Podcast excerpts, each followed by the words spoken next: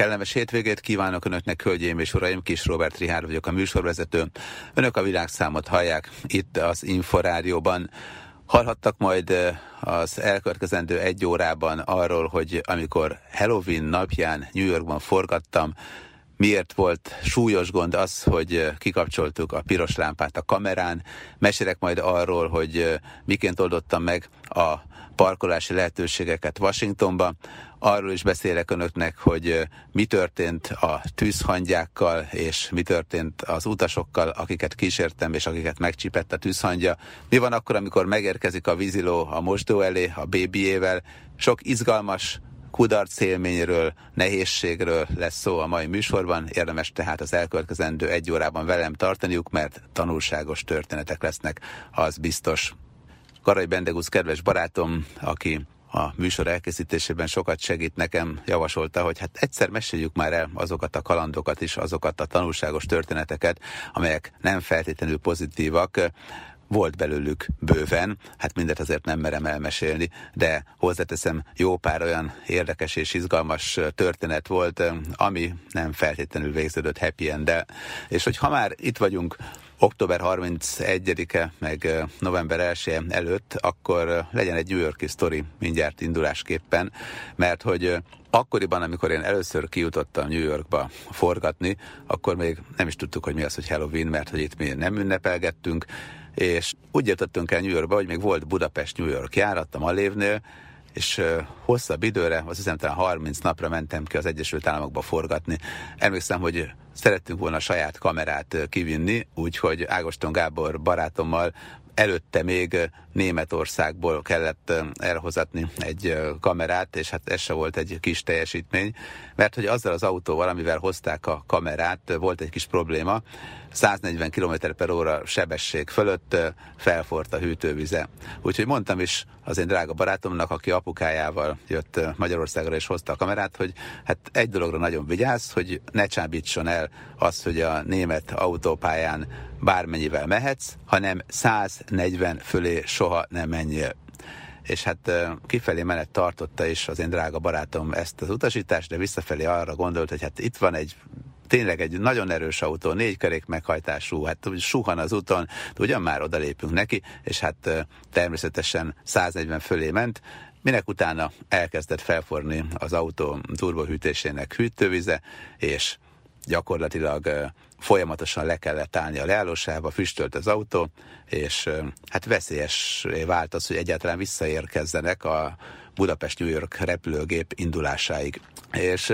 emlékszem, hogy tanácsot kért, ah, jól tudom, akkor már voltak ilyen régi típusú mobiltelefon, talán, talán volt nála, vagy nem tudom már hogyan, de valahogy valamilyen telefon módon elért, hát akkoriban még nem voltak ezek a klasszikus új mini kis telefonok, meg okostelefon, hol volt ez még, hát ez a 90-es évek közepén volt, de azt hiszem, hogy ilyen alapszintű mobil volt már talán, vagy lehet, hogy egy vezetékes telefonról fölhívott, nem tudom, lényeg az, hogy valahogy elértük egymást, és adtam neki jó tanácsot, hogy minden létező dolgot kapcsoljanak be az autón, és így is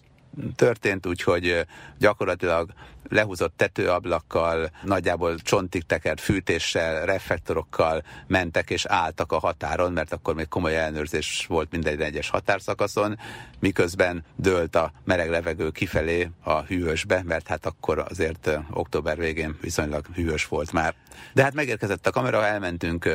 New Yorkba, és hát rögtön az elején elmondták, hogy most az érkezésünk estén egy nagyon izgalmas fesztivál kezdődik, ezt úgy hívják, hogy Halloween, és itt New Yorkban ezt nagyon komolyan megünneplik, mindenki maskarába öltözik. Hát gondoltuk, hogy ennél jobb nekünk se kell, rögtön mindjárt fargeteges és izgalmas felvételeket tudunk készíteni, ez így is lett. Hát felvettük Superman-t, Batman-t, nagyon sokan öltöztek apácának, nagyon sokan ördögnek, nagyon sokan angyalnak, tehát ezek voltak a tipikus témák, de ugye a Batman, Superman, Pókember, hát ezek is már akkor slágernek számítottak. Minden létező dolgot felvettünk, és hát mondta az én kedves barátom, hogy kapcsoljuk ki a kamera elején a jelzőfényt, ugyanis hogyha beindítjuk a kamerát, hogy beindítottuk az akkori Betacam kamerát, akkor annak az volt a jelzetessége, hogy egy égő piros lámpa az elején jelezte, hogy most megy a felvétel, és akkor leállítottuk a felvételt, akkor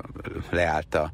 piros lámpa, nem világított tovább. De ezt ki lehetett kapcsolni, kevesen tudták, meg kevesen kevesen tudják, hogy ezt ki lehetett kapcsolni, és kikapcsoltuk, úgyhogy utána egy nagyon-nagyon fergeteges bandába botlottunk,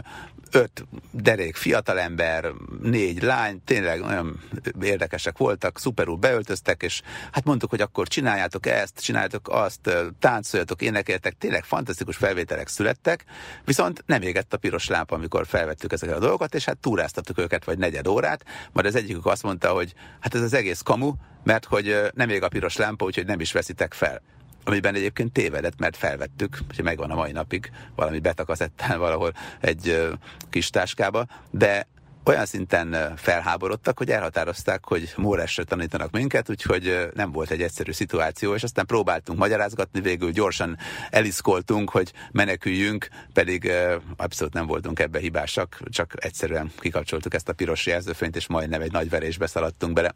Úgyhogy izgalmas történet volt ez, de egyébként érdekes, hogy az amerikai esték valóban nem voltak azért annyira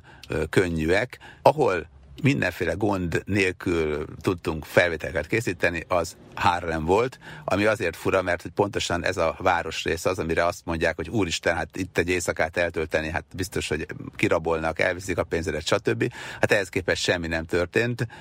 hanem amikor az egyik repülőgépet elkéstük, akkor gond nélkül autókáztunk, és betértünk még az egyik étterembe is. Szóval lényeg az, hogy ez nyugodt, nyugodt volt, ellenben amikor Miami-ban tartózkodtunk, akkor tanúi voltunk annak, hogy éppen német turistákat vertek, és hát hallottuk, hogy kiabálnak, onnan tudtuk, hogy németek, német, angol keverék nyelven kiabáltak, és hát megpróbáltunk esetleg oda menni, gondolkodtunk, tanakodtunk, hogy most akkor segítsünk-e nekik, hát persze segítsünk, aztán mire oda mentünk már elszaladtak, de valami nézeteltérés lehetett közöttük, mert kedves hölgyekkel ismerkedtek, és aztán a kedves hölgyek kevésbé kedves barátai megérkeztek, és elkezdték őket püfölni. Úgyhogy azért Miami-ban voltak kemény szituációk, de visszatérve egy picit a géplekésésre. Hát pont New Yorkból mentünk volna Orlandóba, és aztán Orlandóból később kocsival mentünk Miami-ba, amikor kiderült, hogy nem férünk fel valahányan a repülőgépre, hanem választani kell, hogy ki az, aki elmegy, vagy esetleg elmegyünk másnap, és végül is úgy döntöttünk, de négyen voltunk, kedves utazási irodás barátom, és a kedvese, meg ugye operatőr Gábor, meg jó magam, és hát úgy döntöttük, hogy akkor inkább másnap reggel indulunk, mert akkor volt hely a gépen, és egyszerre el tudtunk menni. Viszont hát szállást már nem akartunk kivenni, mert azt nem fizették volna már az idegenforgalmi szolgáltatók, úgyhogy kitaláltuk azt, hogy bérelünk egy autót, és akkor addig körözünk a városba, elmegyünk ide-oda New Yorkban, meg felfedezzük az éjszakai New Yorkot. És ez így is történt, hát tényleg a Times Square-től kezdve mindent bejártunk, 23-szor átmentünk az egyik idon, a másik idon, végre semmilyen dugó nem volt, és hajnalban már annyira elfáradtunk, hogy végül talán Harlemben, vagy valahol a környékén láttunk egy ilyen éjjel-nappal nyitva tartó éttermet, és elhatároztuk, hogy akkor ott valamit reggelizünk. Most amikor megérkeztünk, az nagyjából olyan jelenet volt, mint amikor a ponyvaregénybe a rablók belépnek az étterembe, hát tényleg így megdermet minden, még a légy zümmögése is alább és hát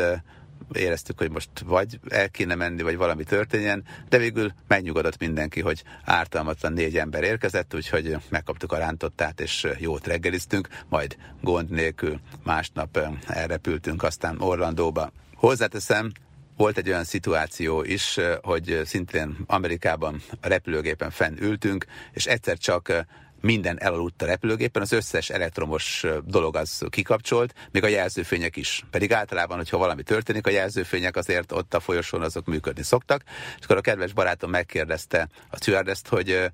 hogy, hogy a jelzőfények is kirúttak, volt-e már ilyen? És mondta a stewardess, hogy igazat mondanak az Amerikában, mindig igazat mondanak, így a különböző szervek képviselői, a rendőrök is ugye nem mondhatják azt, hogy nem rendőrök, hogyha rendőrök. Tehát uh, itt is igazat mondtak, hogy hát ő régóta itt dolgozik, de soha ilyen még nem volt, hogy a jelzőfény is elaludjon. És erre az én kedves barátom felállt és mondta, hogy hát akkor ő kiszállna, mert hát valószínű, hogy ez a repülő lezuhan. És eszembe jutott, hogy hát hány olyan filmet láttam, ahol ilyenkor, aki nem szállt ki, az mind sajnos oda veszett, úgyhogy mondtam, hogy akkor már én is leszállnék, és még páran csatlakoztak hozzánk a közhangulat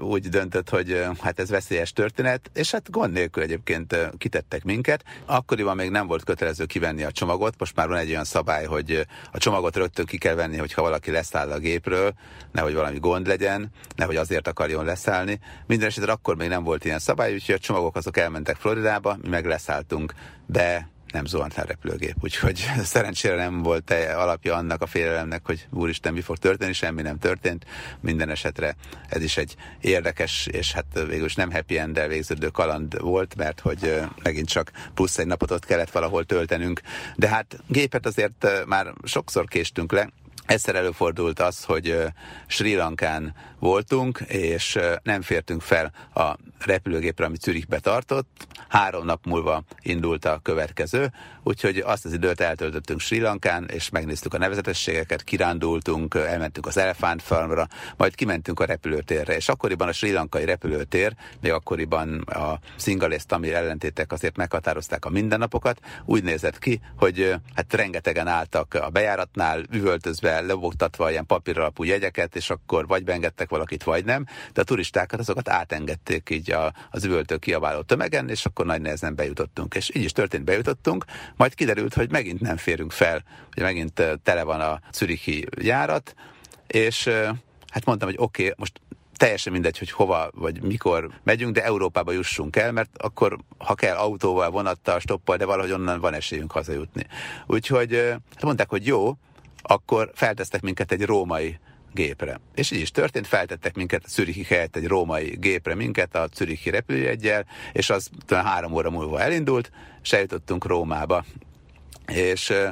hát Rómában pedig a repülőtérnél, hát oda mentünk az egyik pulthoz, hogy indul-e Budapestre járat, és mondták, hogy igen, de hát a jegyünk az ugye egy Zürich-Budapest járatra szól,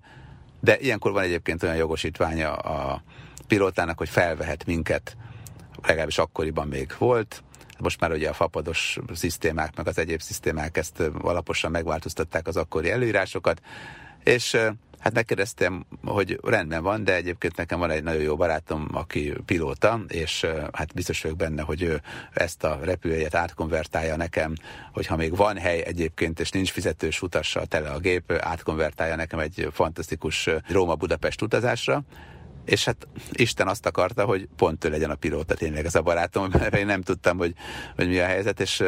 ő lett végül is a pilóta, később ki is nevezték valami Malévnak volt egy üzemeltetési vezérigazgató helyettes, meg megbízott vezérigazgató is, de lényeg a lényeg, hogy ő aztán hazavitt minket, és hát így jutottunk kalandos úton végül is Sri Lankáról Budapestre haza. De hát ez is olyan volt, hogy akkoriban nem volt bennem félelembérzet, hát most sincsen túlságosan sok ilyen értelemben, hogy, hogy attól van, hogy most az egészségem rendben legyen, a gyerekeknek még inkább az egészsége, meg a, a feleségem egészsége, de úgy az, hogy most akkor elkések valahonnan, vagy lekések egy járatot, vagy másik járattal megyek, vagy hogy jutok az, hát ilyen szinten nulla félelem van bennem, mert bízok annyira magamban, hogy valahogy hazajutok, valamit megoldok, hát most keményebb szituációk is voltak már. És ha már ezeknél tartunk, akkor mesélek keményebbeket is. Elvitt elvittem egy csoportot egyszer Ugandába, ott középiskolás diákokat játszottak, de igazából 18 pluszosok voltak a fiatalok, és az volt a filmben a feladat, hogy hát megmutassák, hogy ha európai iskolásként beiratkoznak afrikai iskolába, akkor mi minden történik. És hát nyilván a forgatásra ki is vittem őket, mint vezető, és a forgatás után miután az iskolákban megcsinálták ezeket a jeleneteket, legvégén volt egy kis vakáció a dologban, hogy akkor elmehetnek a, az egyik vizeséshez, az ottani kis parkba. Természetesen minden egyes afrikai túrát, amikor valaki a Szahara alatti területre megy, komoly felkészülés kell, hogy megelőzzön. Itt is két napon át tréningezték a résztvevőket, hogy mire kell figyelni, és hát itt el is mond, mondták több alkalommal a felkészítők, hogy hát zárszipőben kell menni mindenhova. Hát igen, ám csak, hogy a kedves barátaim azok úgy értelmezték, hogy hát munkaidőben zárt cipőbe kell menni mindenhova, de hát este 6 óra után a tábortűz mellé kimenni a Nílus partján, hát erre már nem vonatkozik, mert olyankor már nincs munka, hát most csak egy tábortűzhöz megyünk, úgyhogy ki is jöttek papucsba a tábortűzhöz, meg is csipte őket a tűzhangja Na most a tűzhangya az olyasmi, mint a hangya, csak sokkal nagyobb, és a csípése pedig iszonyatosan fáj, úgyhogy végül is fogtam egy kis kést, megvágtam a sebüket, kifolyattam egy kicsit, és aztán utána betapasztottam, mert tudtam, hogy azért ez nem egy halálos dolog. Minden esetre annyira megijedtek, hogy attól kezdve már hát majdnem térdükig húzták a bakancsot, úgyhogy nagyon vigyáztak. Bár hozzáteszem egyébként,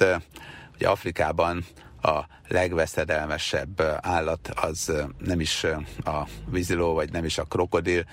vagy nem is az oroszlán, hanem a szúnyog, mert a szúnyog terjeszt rengetegféle fajta betegséget, úgyhogy ellene kell leginkább védekezni szúnyogriasztóval, meg jó pár helyen szúnyoghálóval, úgyhogy a moszkitóháló, a szúnyogháló az az afrikai országok jelentős részében a turista területeknél a szobák ágyainak természetes tartozékai, tehát nem csak az ablak vagy az ablak helyén van szúnyogháló, hanem az ágy körül végig, és talán valamit az használ. De ha már a vízilónál tartunk, az is egy érdekes kaland volt, amikor voltunk a kis kempingben, ahol az egyetlen zuhanyzó az lényegében olyan volt, hogy a férfiak és nők is azt látogatták, és a sátrakban pedig hát nem alul a vászton, hanem egy ilyen kis fekhelyen lehetett nyugovóra térni, viszont ha valaki mosakodni akart, legalább mondjuk két naponta egyszer nem ártott, az elmehetett a közös zuhanyzóba. Hát így is történt, egy kedves hölgy elment a zuhanyzóba, majd a zuhanyzást követően, hogy szürkületkor, amikor kifelé jött, találkozott is a vízilóval és a kicsinyével, akik nagyjából négy méterre álltak tőle, és hát a víziló az tényleg olyan szinten kemény állat, hogy szétszednek egy krokodilt is. Hát nincs az, aki megtámad egy komolyabb víziló csapatot, pláne, hogyha a borjával van, ez nagyon-nagyon veszélyes. Én láttam olyat, amikor a víziló megkergette a turistát, és csak úgy tudott a turista megmenekülni, hogy beleugrott egy tüskés bokorba, és oda már nem ment a víziló utána. Úgyhogy itt is iszonyatosan megijedt a lány, de hát szerencsére a víziló békés volt, meg a borja is békés volt, úgyhogy picit el tudott slisszolni, aztán hihetetlen gyorsasággal futásnak eredt, és szaladt egészen a tábortűzig, de hát a víziló nem ment utána, hanem tovább baktatott, megszokta már a turistákat, úgy tűnik itt a kemping környékén. De azért együtt azért a vízilóval vigyázni kell. Tehát tényleg nagyon-nagyon kemény állat, és utólag tudom csak felfogni annak a jelenetnek a veszélyességét, amikor Egyiptomba kedves barátommal elmentünk a 90-es évek legelején, talán 90-ben lehetett, 91-be, és el akartunk menni Kairóban az állatkertbe is. Hát igen, ám csak hogy bezárt az állatkert. Viszont már akkor is működött a régi dolog, egy kis baksis, és hát gond nélkül kinyitották az állatkertet a kedvünkért, de nem hogy kinyitották, hanem mindent meg is mutattak. És amikor a vízilóhoz értünk, akkor mondták, hogy hát tudnak egy kis attrakciót, a kezünkben nyomtak egy kis szalmát, a víziló kitátotta a száját, és akkor beletettük a kezünket, és úgy készített az akkor még ilyen előhívásos régi a készülékünkkel egy fotót a derék úriember, és utána olvastam rengeteget a vízilovakról, és jöttem rá, hogy ez milyen kőkemény attrakció volt, tehát ilyen cirkuszba illő, és egyben nagyon veszélyes attrakció, hogy csak úgy a vízilónak nyúlkálok ott a szájába. Úgyhogy szegény anyám még élt, hát elmeséltem neki, de a legdurvább részeket így csöndben elhallgattam, mert tudtam, hogy nagyon ideges lenne. Minden esetre a víziló azért veszélyes, még akkor is, hogyha én a vízilovakkal vagyok, de mondom, a szúnyog az, amitől nagyon-nagyon-nagyon lehet félni Afrikában. Persze egy csoport, akiket kísértem, a ceceléttől félt nagyon. Ez szintén Ugandában volt, és hát a cecelét terjeszti ugye az álomkort, és voltunk egy olyan területen, ahol rengeteg cecelégy fordult meg, de olyan sok, hogy külön cecelégy csapdákat állítottak fel. És két embert, köztük engem is, megcsipett a cecelégy, az egyik általam kísért kedves hölgyet, aki hát úgy kétségbe esett. Én nem estem kétségbe, mondom, tetten azért annyira már edzett vagyok, de minden esetre gondoltam, hogy talán Isten velem van, mert hogy azt is tudtam, hogy azért ritkábban fordul elő az álomkor ezen a területen, mint mondjuk a kongói vidéken. És hát nem is lett szerencsére komolyabb bajunk, úgyhogy itt vagyunk a mai napig de a cetelét csípés az önmagában nem veszélyes, csak akkor, hogyha valamilyen kórokozót terjeszt. De hát minden esetre elmondhatom magamról, hogy cecelégy is csipett már meg, Egyébként a csípések azok veszélyesek, meg hát a kígyók is, és a legjobban egy afrikai utazásra kell felkészülni, mert itt azért a hagyományos szabályok nem érvényesülnek. Tehát az európai városok standard biztonsági szabályai azok, azokat egy elfelejthetjük. Nem beszélve az amerikai biztonsági szabályokról, amelyek még komolyabbak, mint a az európai szabályok, tehát ott aztán tényleg még el is magyarázzák nekünk, hogy mondjuk hogy kell felszállni a helikopterre, hogy biztonságosan tegyük, tehát ott a biztonság az első rangú. Hát Afrikában ez nem érvényesül. Voltunk éjszakai szórakozóhelyen, és a csoportomnál az egyik hölgynek a álgucsi táskáját szinte letépték a válláról, és hát megpróbáltuk visszaszerezni, de aztán nem sikerült. Majd amikor panaszra mentünk a rendőrhöz, akkor a rendőr még kért pénzt egy kicsit, hogy akkor elengedje azt, akitől elvitték a táskát. Tehát azért vannak ilyen esetek, úgyhogy erre is nagyon fel kell készülni. Az afrikai túra az még olyan, hogy tényleg azt mondják sokan, hogy Afrika az utolsó hely, ahol még igazán lehet utazni. Tehát ahol még vannak olyan helyek, ahol átérezhetjük azt, amit Dr. Livingston is egykor átérzett. És valóban vannak olyan helyek, ahová kevés turista jut el, mégis fantasztikusan szépek és, és érdekesek. Meg hát vigyázni kell az ételekkel, az italokkal, vigyázni kell az utakkal. Előfordult az, hogy elfolyott az út és nekünk kellett egy kis mini hidat építeni ahhoz, hogy a szeretvedett tákolt mikrobusz át tudjon menni az úton, és hát ott rögtön építettünk, mint az utászok egy, egy hidat, és biztunk abba, hogy na, talán akkor ez most rendben lesz, és átmegy rajta a busz. Hát persze nem egy hatalmas nagy szakadék fölött ívelő hidat építettünk, azt nem mertük volna, hanem ilyen kisebb mélyedésnél, és hát eleve úgy mentünk át, hogy mi átmentünk a mélyedésen, és utána jött a mikrobusz, tehát magyarul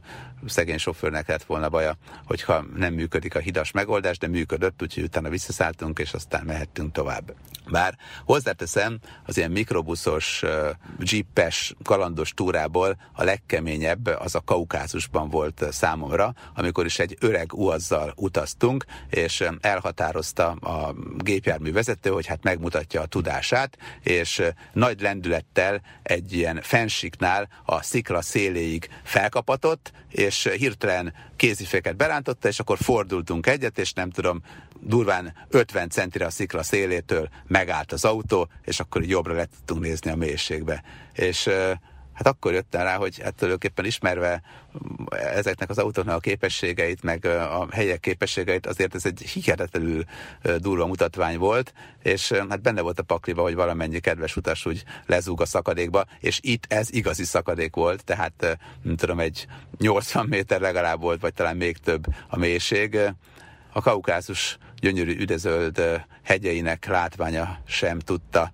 felettetni ezt az élményt, mert még sokáig pihegtünk, hogy ilyen is van. De hát eleve a sofőrünk itt úgy vezetett, hogy néha, amikor látta, hogy hát szerinte úgy át tud menni a kisebb apró kavicsokon, akkor így levágta a kanyart gond nélkül, amikor mentünk a kinalikok földjére kedves kollégám Bende javaslatára most tényleg végigvettem jó pár olyan történetet, ahol bizony nehezen kecmeregtünk ki a bajból, de azért szerencsére sikerült, hát ha nem sikerült volna, akkor talán itt se lennék. És azt is nagyon sokan kérdezték, hogy hányszor voltunk életveszélyben a tudósítás, a filmforgatás, vagy általában az utazás közben, Hát erre azt szoktam mondani, hogy a pilótákat kérdezzék. Tréfát félretéve, egyébként érdekes, hogy az én apukám is vadászpilóta volt, és neki is volt egy balesete, felrobbant a levegőben a sűrített levegő tartája, ami ugye kinyomta a futóművet, és nekivágodott leszálláskor az aszfaltnak, és hát utána már nem repülhetett tovább. Minden esetre én nem félek a repüléstől, de azért az biztos, hogy nem is hiszem el azokat a kellemes mondásokat, amikor elmondják, hogy hát igazából milyen kicsi az esélye az autókázáshoz képest, hogy repülős balesetem legyen. Hát igen, csak autókázáskor, amikor megkarcolják a bal oldalát a kocsinak, az annyira nem fáj, mint amikor mondjuk égő fákjaként belerongyolunk a betonba. De morbid dolgokat félretéve, az kétségtelen, hogy repülős élményemből is volt azért jó pár olyan, amikor azt mondtam, hogy ez egy kicsit meleg szituáció volt, bár ezek nem kudarc élmények tekintettel arra, hogy itt vagyok és szerencsésen sikerült megúszni. De volt olyan, hogy Salt Lake City fölött viharba kerültünk, és olyan hirtelen jött, vagy nem számítottak, hogy ilyen erős lesz maga a dolog, hogy még kint voltak a kis ennivalók, és hát gyakorlatilag minden az ölünk, ölünkbe borult, tehát a narancslétől a kávéig minden ott landolt, és hát voltak olyan rázkódások, hogy igazából sokan sikongatni kezdtek a repülőgépen. De hát szerencsére ez annyira problémás nem volt, mint az például, amikor egy kis polinész szigetnél olyan viharba kerültünk, hogy nem látott ki gyakorlatilag a pilóta, és hát ott még azért a szabad szem is kell a kis pályákon való leszálláshoz, úgyhogy csoda volt, hogy egyáltalán meg tudtunk érkezni. Egyébként Tahitiben fa repülőterén, így sok-sok alval, így mondják és így ejtik, ott a tyúkokat először el kell kergetni, hogyha le akarsz szállni egy gép, mert egyébként ott csípdesik a kis füvet a reptéren, mielőtt leszáll a gép afrikai utazásaim során előfordult az, hogy Etiópiában, ezt már múlt héten elmondtam önöknek, szerelni kezdték a gépet, és egy másik repülőgéppel láttam, hogy az eredeti gépet még hogy szerelik, tehát ez egyáltalán nem kudarc élmény, hanem örülök neki, hogy időben észrevették, hogy baj van. Egyszer egy földközi tengeri sziget fölött fordult elő, hogy termikbe kerültünk, és először fölfelé ment egy picit a gép, majd hirtelen súgy zuhanni kezdett egy komolyat, és az egyik ismerősömnek a fia konkrétan bekakélt szegényem, és hát azt gondolom, hogy ezt meg tudtam érteni, mert valóban félelmetesnek tűnt a jelenség. Úgyhogy voltak ilyenek, de Istennek hála azért többségében azt kell mondanom, hogy nagyon jó pilótákkal, nagyon jó légitársaságokkal, szerencsés utazásokon vettem részt, bár mondjuk én a szerencsében nem hiszek, inkább az isteni gondviselésben. Hozzáteszem, repülős élményből bőven volt olyan, amikor mondjuk még a belföldi orosz járatokon minden további nélkül a tyúkokat és a kecskét felvitték a fedélzetre, tehát itt ilyen szabály nem volt, és hát jó pár helyen ültem úgy repülőgépen, hogy kirohadt a biztonsági öv, már nem volt, már eltűnt, már szétszakadt, tehát ezt nem vették annyira komolyan, mint az európai légitársaságok. Ma már egyébként sok minden megváltozott, szigorodtak az előírások, a nemzetközi sztenderdeket jobban betartják, tehát most már ilyen posztszovjet államok légitársaságai, nagyon kis csilivili olyan társaságok, amelyek ezeket a biztonsági előírásokat komolyan betartják. Tehát most még azért azért azt mondom, hogy Afrikában vannak még olyan kisgépek, kis helyen, kis légitársaságok, ahol azért még bennünk van a frász, hogy felszáll-e a gép, és sikerül-e a végén. Úgyhogy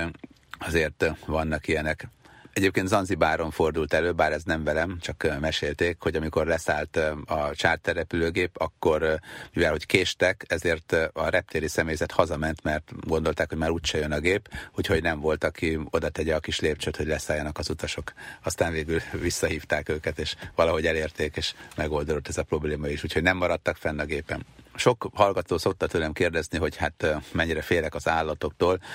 nagyon sok helyen fotóztam, forgattam állatokkal, Afrikában rengetegszer, nem félek, nem félek tőlük, tehát az oroszlántól se félek, meg mondtam vízilótól sem, a kígyókat nem szeretem, de azoktól sem félek. És hát bármilyen fura, de a legkisebb növényevő állat sokszor a legalattomosabb tud lenni. Egyszer például a Sziracsa Zóban voltam, és ott forgattam egy kisfilmet, és az volt az egésznek a lényege, hogy leültem egy padra, és akkor az állatkert alkalmazottai odahoztak kisebb, nagyobb állatokat, és akkor mindegyikről mondtam pár mondatot, és akkor úgy tovább vitték, és bemutattam így az állatkertet. És akkor hoztak egy kis tigrist, akkor megsimogattam, hogy kis tigris, mondtam pár jópofa mondatot, majd hozták a következőt, és akkor hozták a gorillát, és mondtam, hogy hát akkor gorilla, igen, jaj, de jó, tovább mentünk. Aztán hoztak skorpiókat, és a skorpiókat rárakták az ingemre. Egy picit se féltem egyébként. Nem tudom, hogy itt most mennyire volt ez veszélyes, nem tudom megítélni, mert nem vagyok skorpió szakértő, de eléggé szörnyen nézett ki, ahogy ott rajtam vannak. Van egyébként egy skorpió királynőnek nevezett hölgy is ebben az állatkertben, és ő gyakran telepakolja magát teljes egészében skorpiókkal, de hát néha így a turistákról is készítenek olyan filmet, hogy rajtuk vannak azok a skorpiók, nekem is rámpakolták, aztán mondtam pár mondatot, levették, és így folytatódott egészen a legvégéig, amikor felsóhajthattam, mert a végén egy őzikét hoztak oda, de egy pici kis őzikét szerintem nemrég születhetett, és akkor mondtam, hogy na, végre egy ártalmatlan állat, és akkor így az álla alá nyúltam ujjaimmal, és akkor megcirogattam, hogy őzike, őzike, őzike, és hát az őzike erre annyira felháborodott, hogy tiszteréből hónajba harapott, de úgy, hogy napokig a kezemet alig tudtam mozdítani, és utána még kezelni kellett, úgyhogy az ősz harapás volt a legdrámaibb, a sok-sok fenevadat mind túléltem, de hát szerencsére azért nem volt vészes. Hozzáteszem, jártam úgy egyébként Észak-Afrikában, Egyiptomban egy utazásomat követően, hogy a László kórházba kellett elmennem, hogy tanácsot kérjek, mert olyan iszonyatos rohamok gyötörtek, valamiféle ételmérgezés lehetett valószínűleg. De hát hozzáteszem, tíz utasból kilencet elér a fáraó átka, bár van, akinél enyhébbek a tünetek, van, akinél keményebbek. Rengeteg, de rengeteg állatos kalandot tudnék még mesélni, hiszen sokszor merültem is cápákkal, bár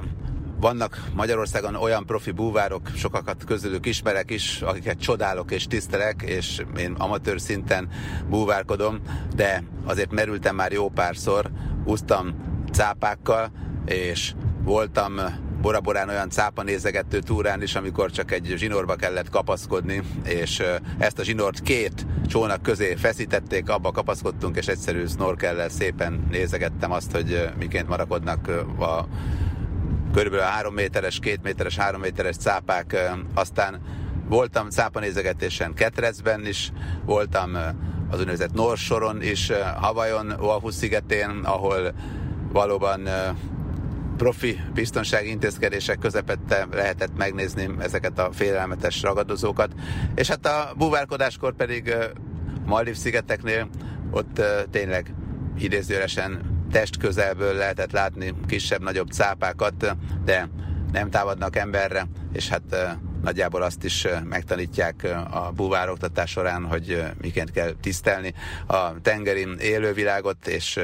mi az, amire oda kell figyelni, hát nem etetjük persze, meg nyugodtak maradunk, nincsenek hirtelen mozdulatok, és sorolhatnám tovább. De Istenek hála, itt olyan fajta kudarc élményem nem volt, hogy el kellett volna menekülnöm bárhonnan, bár hozzáteszem, amikor a búvárvizsgámat csináltam, akkor azért előfordult az, hogy a velem együtt vizsgázó orosz hölgy hátralépett, elbotott egy korralba és beverte a fejét, őt ki kellett vinni, de hát ez inkább szegénynek neki kudarc élmény. Aztán persze utána már neki is sikerült pár nappal később, mert nem volt komoly a sérülése. De hát nézzük akkor az autós kudarc élményeket, meg az autós izgalmas élményeket a világból. Hát rengeteg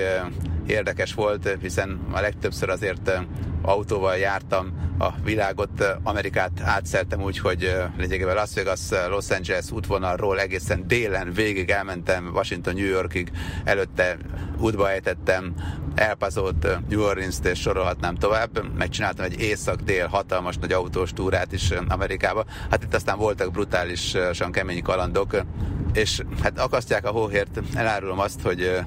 előfordult olyan is, hogy egy településen akartam szobát foglalni, mégpedig Lancasterben, és hát akkoriban még gyerekcipőben jártak ezek a foglalási portálok. Gondoltam, hogy elsőként ezeket azért kipróbálom, és amikor nem tanulmányúton voltam, és olyankor ugye fizetnek mindent, hanem magamtól próbáltam meg szervezni egy utat, akkor gyorsan foglaltam is egy Lancaster nevű településre szálláshelyet. Most a probléma az az volt, hogy én a brit Lancasterbe foglaltam, és az amerikaiba kellett volna, mert hogy az Egyesült Államokban voltam, és az amisokhoz készültem éppen, és ott akartam Lancasterben megszállni.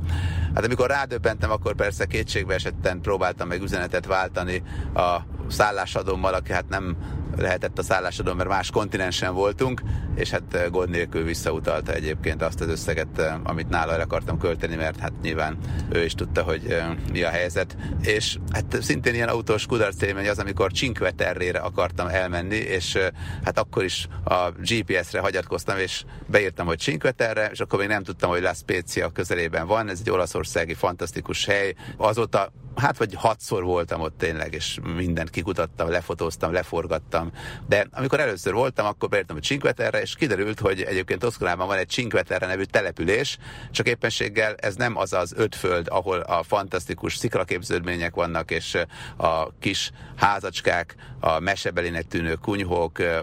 az álomszép kis kikötővel, hanem lényegében egy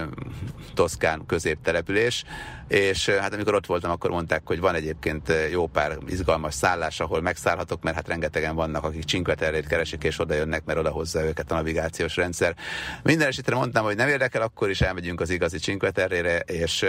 hát akkor La Speciába odaértünk, mert csutkáig nyomtam neki a gázpedált, és megnéztük az igazit is, igaz már a napnyugtát tudtuk csak megnézni, úgyhogy rövid volt ez a kaland. Voltak még keményebb részek, egyszer például ráestem egy sportkocsira, valószínűleg egy ilyen Ferrari vagy Ferrari utánzat, ilyen Ferrari replika lehetett. Bankokban utaztam egy motoros taxival. Ugye motoros taxinak az a lényege, hogy mind kettőnkön van bukós, és aki én hátul ülök, a sofőr előre, és akkor nyomja neki a kakaót, és hát próbál cikkázni az autó között, és az egésznek az az értelme, hogy sokkal hamarabb odaérek motoros taxival egy csomó helyre, mint autóval, mert egyébként óriási dugók vannak. Hát bankokban voltam 5 órás dugóban, egyszer volt Budapesten az, hogy valami téli időszak volt évekkel ezelőtt, és teljesen beállt a város, akkor volt ilyen négy óra, hogy valahonnan eljutottam valahová, de de hát Magyarországon, Budapesten akkor a dolgok nincsenek, mint bankokban. Még akkor sem a nagyon keménynek érezzük. Ott egyébként azt vezették be, hogy bizonyos utak esetében minden sáv mondjuk reggel befelé a belváros felé megy, aztán délután pedig visszafelé a lakóvezetek felé megy minden sáv, és egy sávot tartanak fenn csak a szembeközlekedésre, tehát mondjuk van, mit tudom én, kétszer öt sávos út, akkor kilenc sáv az befelé megy, aztán kilenc sáv meg hazafelé, és úgy nagyjából talán valamiest sikerül csillapítani a dugókat. De hát az autós élményt mesélem, ugye, amikor fölültem erre a motorra, és hát a nagy cikkázás közepette hirtelen ráfékezett, mert előtte megállt egy teherautó, mögöttem viszont már nem tudott elég gyorsan fékezni a sportkocsi tulajdonosa, és megrögte a motort, én meg lehuppantam rá a motorháztetőre. Hát semmi bajom nem lett. Egyébként fölkászálódtam, aztán mentem tovább a motoros taxival. Egyszer pedig a kedves barátom a feleségével együtt szintén motorral akartak Pataján eljönni abba a szállodába, ahol mi voltunk, csak hát az a helyzet, hogy ilyenkor aztán alaposan el kell magyarázni, hogy hova is akarnak menni, mert nem mindenki érti, akkor is elvállalja a fuvart, ha nem érti, hogy egyébként mit mond a derék turista. És a barátomat oda is hozta a motoros taxis, de a másik motoros taxis a feleségével elment valami ismeretlen vidékre. Úgyhogy szegény barátom sírógörcsben tört ki, hogy úristen elvesztette a feleségét, hát ezért jött el Tájföldre, hát mennyire szereti, és akkor ilyen megható volt az egész történet. Én felhívtam a barátomat, aki ismert ugye a Patajai rendőrségért alapítványnak az egyik tiszt, tisztségviselője, hát ő mondta, hogy nincsen ilyen rendőrségi bejelentés, hogy tudnák azt, hogyha elrabolt volna egy motoros taxis egy turistát. Hát nem is rabolta el, csak fogalma se volt, hogy hova akar menni a turista, és egy idő után megállt, és mondta, hogy akkor most mi legyen. És aztán nagy nehézségek árán valahogy visszakolbászoltak az eredeti helyre, ahonnan elindultak, és aztán kézzel lábbal elmagyarázta, hogy hova is szeretnének menni a barátom felesége, és akkor végül is eljutottak abba a szállodába, ahol, ahol voltunk. De hát ennél is keményebb volt a kínai autós kaland, esetben az is taxis kaland volt, mert fogtam egy taxit, és mondtam, hogy akkor vissza szeretnék menni a szállodába. A probléma az az volt, hogy az angol nevét nem értették a szállodának, és mondták, hogy hát hogy hívják kínai, hogy mutogatták, mert nem tudtak angolul, egyetlen taxis sem, aki ott volt azon a kis településen, és hát nagyon-nagyon nehéz volt, és végül is ilyen képeslapot nézegettem, és a képeslapon mutattam meg, hogy, hogy melyik város lehet, hogy melyik település rész, ahol nekem van a szállodám, úgyhogy hát nagyon-nagyon viszontasságos módon tudtam oda eljutni. Utána mindig leírattam kínaiul, hogy mi is a szálloda, szálloda, meg leírattam az alapokat, meg hogy mennyibe került, tehát mindent ide írattam kínaiul a szállodában, ahol beszéltek angolul, és azzal már így valamelyest elboldogultam. Hát ma már ilyenek nincsenek, mert ma már fordítógép van a mobiltelefonban, és a többi, és a többi, tehát ma már ezek könnyen megugorhatók, ezek a korábban nagyon-nagyon brutális problémák. Egyszer pedig olyan volt, hogy felmentünk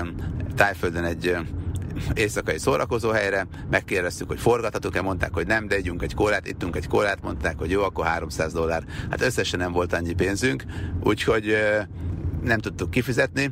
jöttek a verőemberek, mondták, hogy nagy baj lesz, és az volt a szerencsénk, hogy utána jöttek német turisták is, és őket is le akarták így venni, és hát komolyabb ügyfélnek gondolták őket, mint, mint mi vagyunk, úgyhogy az összes verőember elment a németeket fenyegetni, emiatt aztán egyedül maradtunk, meglógni nem mertünk, mert nem tudtuk, hogy pontosan melyik ajtó vezet kifelé, aztán végül kiegyeztünk, hogy a két kóláért 100 dollárt fizetünk, vagy valami hasonló rablásszerű összeget, de így ilyen a váltságdíj le lehetett alkudni. Úgyhogy ez is előfordult bizony. De visszatérek az autós kalandokra, mert ezt ígértem. Emlékszem, hogy megtanultam azt is, az egyik spanyolországi városkában, hogy hát ezek a bérautók, meg a bérterepjárók, ezek hát annyira gyatrák, hogy jobban megér egy kis autót bérelni, mert azok is könnyebben mennek fel terepre sokszor, mint ezek a terepjárónak csúfolt bérautók. Béreltem egy ilyet, és